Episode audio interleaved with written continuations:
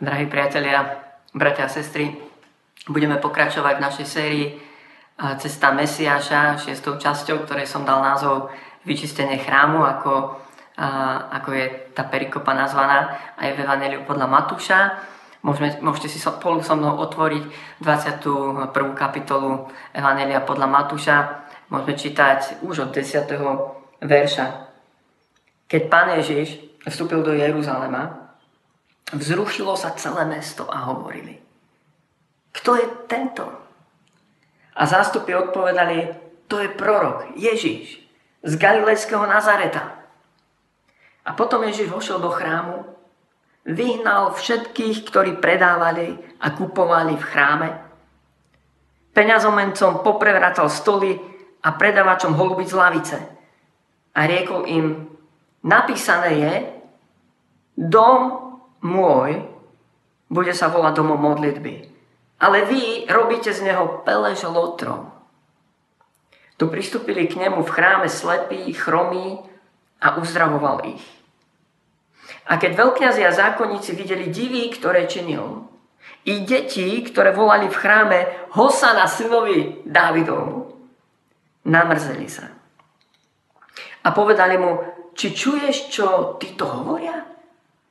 A Ježiš im odpovedal, áno, či ste nikdy nečítali z úz nemluvňat a kojencov pripravil si si chválu?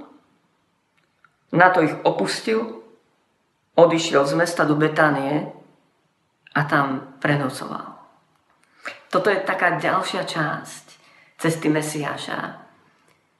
Ako sme hovorili aj naposledy, pán Ježiš z Jericha prichádza do Betánie, kde ho excelentným spôsobom uctievala Mária a hovorili sme o tom.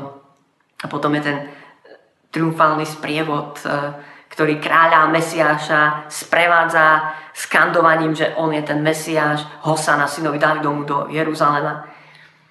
A potom, podľa tohto Evangelia Matúša, nasleduje vstup do Jeruzalemského chrámu. Evangelista Marek to má, to má na druhý deň. A na nasledujúci deň po vstúpení do Jeruzalema. Akokoľvek. A pán Ježiš vstupuje do chrámu. A vieme, že sú veľkonočné slávnosti. Je Veľká noc. A možno na priblíženie aj historicky na Veľkú noc zrejme bolo, bol Jeruzalem niekoľkonásobné početnejší, čo sa týka ľudí. Pretože davy putníkov putovali do Jeruzalema. Bolo to zaužívané v Izraeli, to bol jeden z najväčších sviatkov. To znamená, všade boli ľudia. Všade boli ubytovaní, všade spali. A keďže prichádzali z celého okolia Izraela, aj z tých severných končín, odkiaľ prichádza pán Ježiš so svojimi učeníkmi, Mnohí z nich so sebou neniesli alebo neťahali uh, obeto, obetované zvieratá, zvieratá na obete alebo materiál alebo nejaký náklad. Mnohí z nich uh, si priniesli so sebou hotovosť, predali to niekde doma, speňažili to a s tým, že keď prídu do Jeruzalema, tak nakúpia aj zvieratá, aj všetko ostatné. Aspoň, aspoň väčšina takto uh, podľa historikov takto ľudí E, konala a, a vedenie náboženských e, vodcov a tí, ktorí správovali aj chrám v Jeruzaleme a udržiavali ho v chode, financovali ho, zároveň vyberali tzv. chrámovú daň, správovali aj tie pokladnice, správali celý systém toho obchodu a trhu, ktorý okolo chrámu vždycky prebiehal. Vždy tam prišli ľudia aj z ďaleka, ktorí prišli len s peniazmi a potrebovali si kúpiť, vymeniť nejakú hotovosť, ak prišli z iných krajín a kúpiť si na obete nejaké, nejaké zviera. A, a Zdokonalil sa postupne systém obchodu e, v chráme. A z okolia chrámu, keďže čím väčší bol e, dopyt, tým väčšia bola aj ponuka, tak už len z okolia chrámu sa začalo všetko stiahovať čo najbližšie, aby ľudia vôbec nemuseli nikam ďaleko chodiť, aby to mali všetko e, po ruke a, a veľmi rýchlo. A zároveň ale treba dodať, že bolo to veľmi výnosné aj pre týchto obchodníkov, ktorí tam mali svoju živnosť, ale aj pre tých vedúcich, ktorí im tie stolíky poprenajímali a tú živnosť im umožnili. A za to sa platili poplatky, dane. Takže vidíme, že tam bol cvrkot, čo sa týka biznisu. A celé to malo nejaké usporiadanie, nejakú logiku, ale naozaj v priebehu doby sa celý ten obchod presunul aj priamo do chrámu. A skôr než sa pustíme do tých vecí, ktoré, na ktoré by som chcel upozorniť e, pri rozmýšľaní nad, nad týmto textom, tak dovolte mi ešte, ešte jeden postreh. A toto je uh, podľa Evangelií, ak som dobre to skúmal, uh, tretia návšteva Pána Ježiša, ktorá je opísaná teda v Evangeliách na veľkonočné slávnosti a v chráme. Prvýkrát, keď mal 12 rokov. Opisuje to Evangelium podľa Lukáša, ktorý prezrádza, že to bola tradícia Ježišových rodičov. Z roka na rok na veľkonočné slávnosti si to nenechali utiecť a prichádzali vždy do, je, do Jeruzalema. A 12-ročný Ježiš sa im stratí, oni ho hľadajú, po dvoch dňoch ho nájdu a, a nájdu ho, ako sa rozpráva s týmito zákonníkmi, kňazmi tam vo vnútri v chráme a ako sú oni z toho úplne vykolajení a obdivujú, ako môže mať 12-ročný chlapec takéto vedomosti takú nadprirodzenú múdrosť. On im dokázal odpovedať na všetky otázky, dokonca dával otázky, na ktoré oni nevedeli odpovedať. Veľká noc, 12-ročný Ježíš v chráme. A farizeja a zákonníci boli z neho vykolajení. A potom evangelista Ján v druhej kapitole uvádza hneď po prvom takom mesiašskom zázraku, ktorý pán Ježiš urobí na svadbe v káne Galilejskej, uvádza hneď udalosť. Je zaujímavé, túto istú udalosť. A ja verím, že nie omylom, ale že pán Ježiš aj začína svoju službu na veľkú noc v Jeruzaleme v chráme.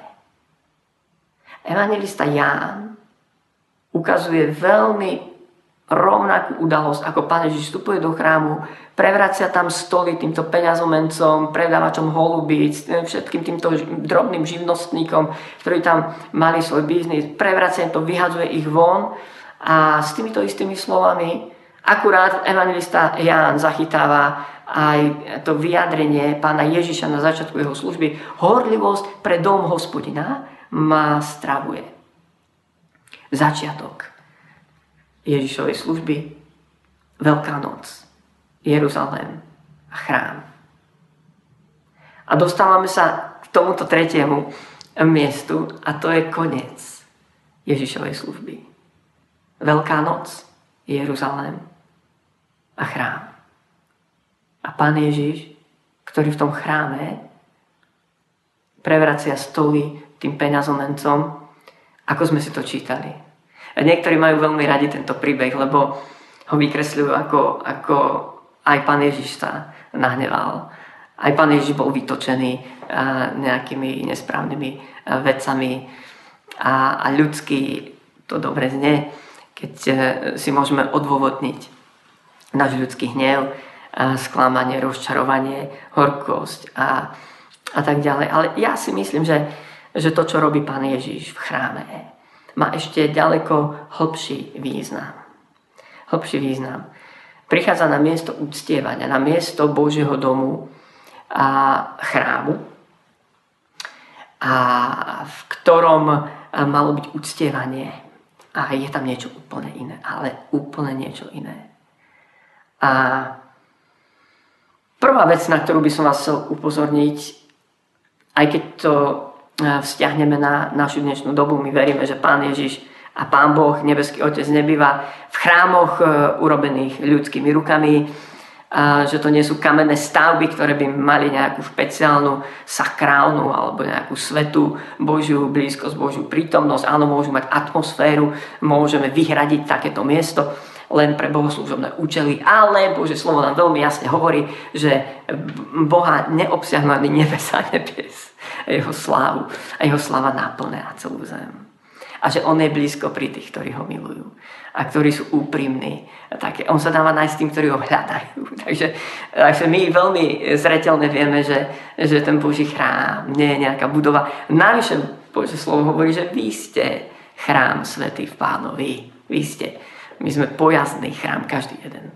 Každý jeden z nás je naplnený Božou blízkosťou a mali by sme, mali by sme byť permanentnou bohoslužbou, uctievaním, ktorá sa deje v našom vnútri, v spôsobe nášho rozmýšľania, nazerania, v našich postojoch a v našom srdci, pretože Pán Boh hľadí nie na to, na čo hľadí človek, ale hľadí na vnútro, na srdce človeka. Takže keď to aj stiahneme do našej doby a rozmýšľame nad týmto textom, nad touto udalosťou dnes, a, tak a, vidíme, ako Pán Ježiš vstupuje a chce vyčistiť tvoj chrám. A tým chrámom vôbec nemusí byť len nejaký a, chrám, nejaký kostol alebo budova a, nejakého zhromaždenia alebo, alebo nejaká inštitucionalizovaná církev, denominácia. A prosím, neporozumejte ma zle. A tým chrámom sme my, každý z nás. Tým chrámom sú možno naše spoločenstva a komunity církevné.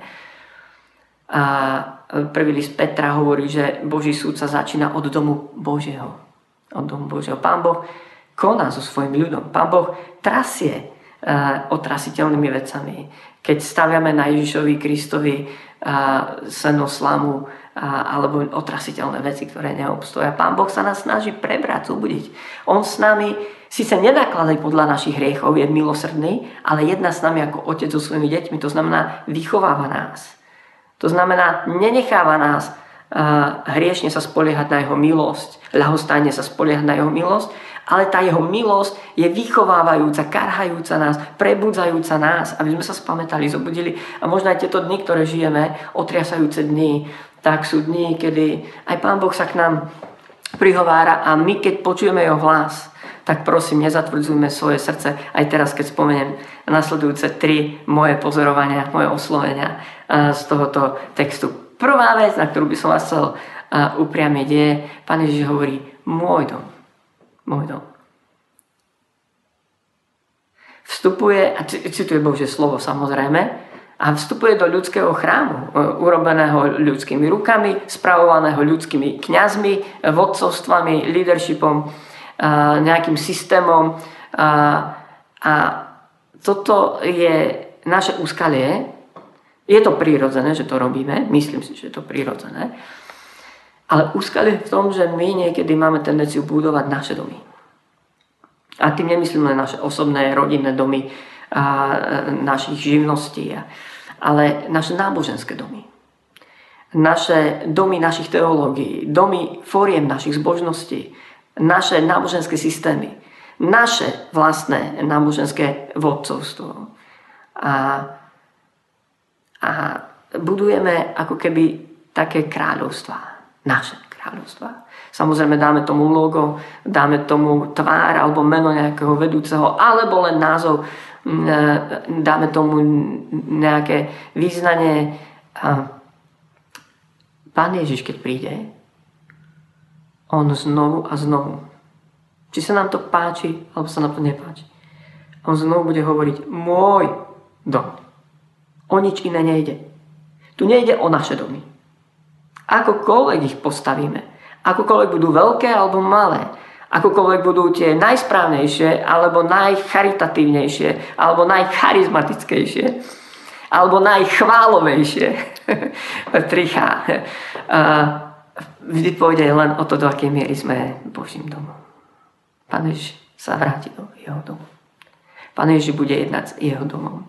Pán Ježiš nás bude naprávať, aby sme boli jeho domom. Aby on mohol povedať, môj dom. Aby on mohol povedať, vy ste môj ľud. A my, aby sme mohli potom povedať, ty si náš Boh. O to ide. O nič iné nejde.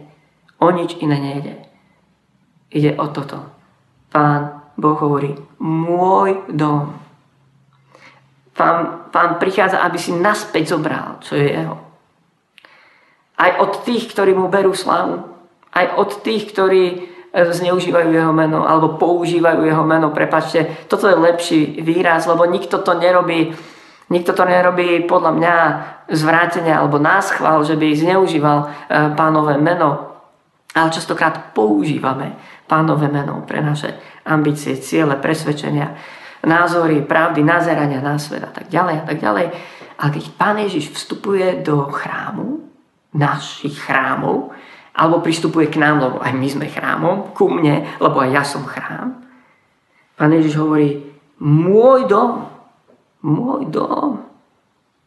A vystúpi proti tomu, čo není jeho, aby nás vrátil naspäť do toho, čo je jeho. Tak to je také prvé pozorovanie kde je tento dôraz a možno práve dnes, práve dnes, keď Pán Ježiš sa nám približuje, tak nás volá do jeho vlastníctva naspäť. Do poddania sa jemu a jeho vôli. Do hľadania jeho tváre a jeho srdca. Do toho, aby sme tu naozaj reprezentovali jeho. A nie, aby sme reprezentovali v jeho mene seba. A môj dom, pán vždy bude budovať svoj dom. Je napísané, že pán buduje svoju církev. Brány pekla ju nepremôžu. Pán buduje svoju církev, ale pán buduje svoju církev. Jeho církev. On buduje. Potrebujeme byť jeho vlastníctvom, byť mu poddaný. A druhá vec eh, v tomto zamyslení, ktorá je veľmi alarmujúca, eh, pán Ježiš hovorí, ale vy ste z môjho domu spravili jaskyňu zlodejov. To je doslovný preklad. Som sa teraz pozeral. Je to jaskyňa zlodejov, tá pelež zlotrov. Je to taký zvláštny výraz. A doslova je to jaskyňa a, a zlodejov, zbojníkov, tých, ktorí okrádajú. A, lúpežníkov. To znamená hniezdo zločinu, okrádania, korupcie, pokrytectva, zlých úmyslov prosto. Vy ste z neho spravili niečo, niečo takéto. Aha. Lebo ľudia do tohto jeruzalemského chrámu, keď vstupovali, tak vlastne boli oklamaní. Stali sa súčasťou biznisu. A možno naozaj väčšina tých ľudí verili, že zaplatia si zvieratko, obetujú zvieratko a zahľadia si veci a vykonajú si svoju, a svoju povinnosť a, a áno, tento systém obetí a bol Božím systémom v starej zmluve pre židovský národ. Ale pán Boh nikdy nechcel, aby to skončilo pri rituáloch a to je úskalie tejto inštitucionalizovanej zbožnosti chrámovej alebo, alebo takejto, uh, takejto, takejto uh, nejakej formálnej. Úskalie, že sa to stane rutinou, že to stane len zvykom, tradíciou a že niečo podstatné a hlboké sa, sa vytratí. Že niečo kľúčové dáme úplne bokom. No a konec koncov, toto bola jedna zo silných tém, ktoré pán Ježiš oslovuje na tejto ceste a z Cezarej Filipovej zo severu postupne ako putuje do Jeruzalema so svojimi učeníkmi. V jednom bode je tam tvrdá reč proti farizejom. A nemáme teraz, kedy sa je e, konkrétne venovať. Ale pán Ježiš jasne adresuje pokrytectvo náboženského systému. Adresuje zvrátenosť, neúprimnosť, pretvárku, zdôrazňovanie vonkajšej zbožnosti, zatiaľ čo tieto skutočné hlboké veci ako milosrdenstvo, láska, pokánie vo vnútri človeka sa dávali nabok. A adresuje tam to pyšné predvádzanie sa farizeov, ako dlho sa modlia, aké široké modlitebné remienky si robia a tak ďalej veľmi, veľmi ich konfrontuje, veľmi jasne, silne ich konfrontuje a asi tá najsilnejšia konfrontácia je to, čo robí teraz v chráme. Je, že vyháňa tých živnostníkov, úplne im prevracia stoly vyháňa ich von, a zastavuje a tento obchod. A s týmito slovami, a to je tá tretia vec, ktorú, na ktorú by som vás chcel upozorniť, s týmito slovami, a môj dom, či neviete, že je napísané, že môj dom, hovorí Boh, bude domom modlitby. A pán Ježiš cituje z knihy proroka Jeremiáša. A ešte, aby sme rozumeli tomu kontextu z knihy proroka Jeremiáša, zo 7. kapitoly, kde, e, kde prorok hovorí Nespoliehajte sa na takéto klamné slova chrám hospodinov, chrám hospodinov. Chrám hospodinov je toto.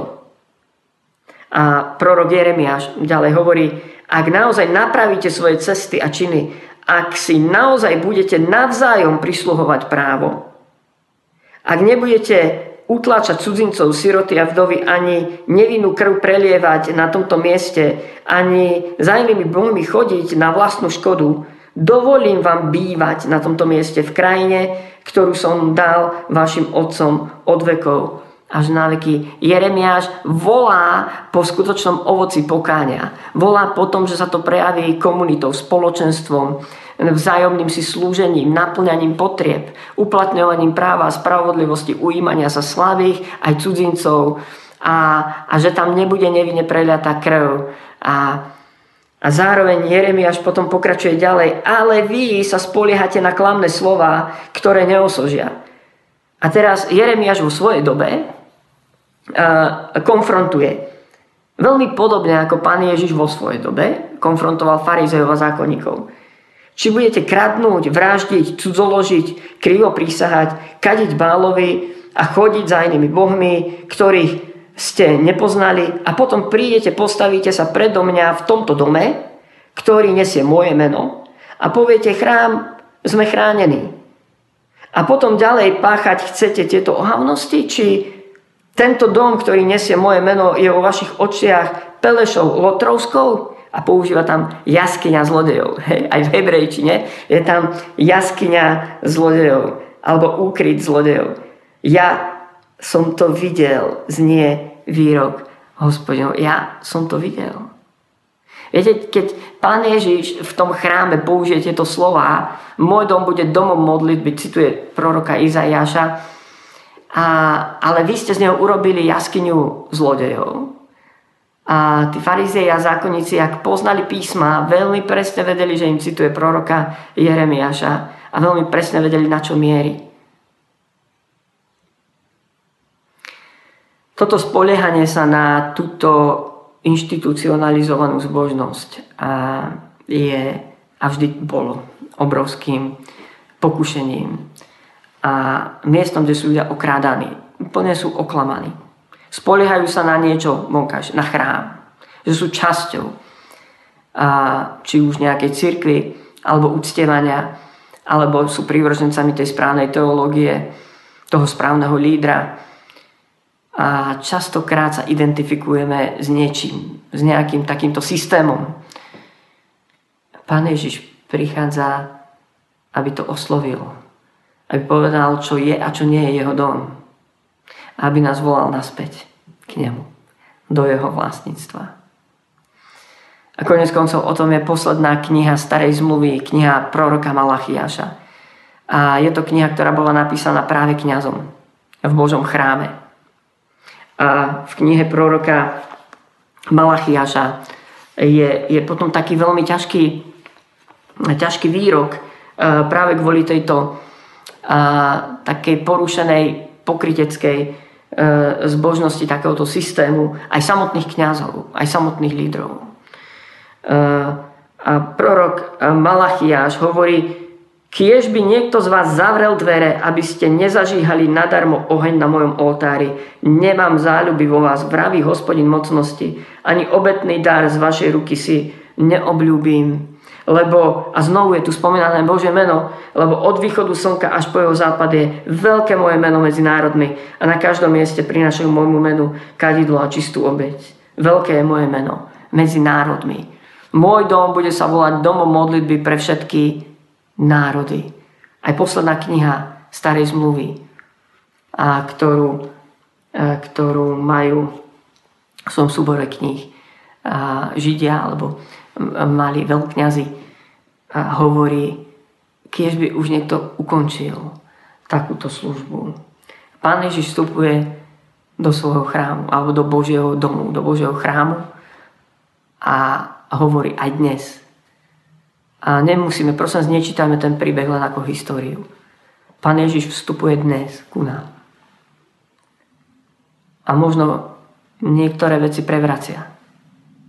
Nemôžem sa ubrániť tomu pocitu aj teraz, keď a kvôli a, tejto pandémii a koronavírusu sme prišli o naše nedelné zhromaždenia. A stretávam sa s, tými, a, s tým volaním a, po niečom, na čo sme boli zvyknutí a nemôžem si sa ubrániť tomu dojmu, že pán otria sa aj našimi kresťanskými modlami, aj keď sú to dobré veci. Ale možno vďaka tým dobrým veciam sme opustili niečo hlboké, čo Pán Boh naozaj hľadá. A hľadá zmenu, hľadá ovoce pokania.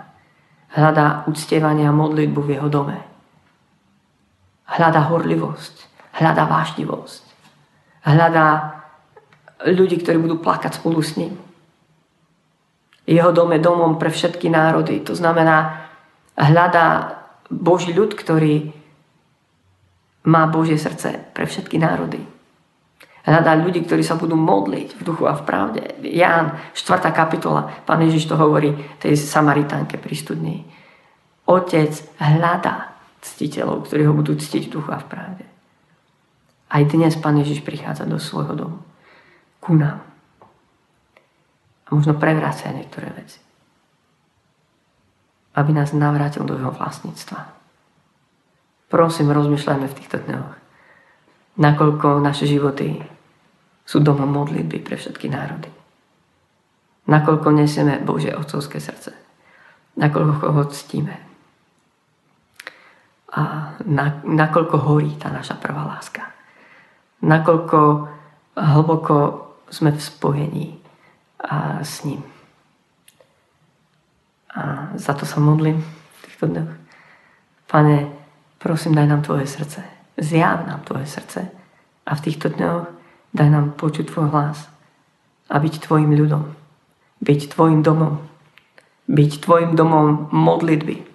Byť tvojim domom modlitby pre všetky národy. Amen.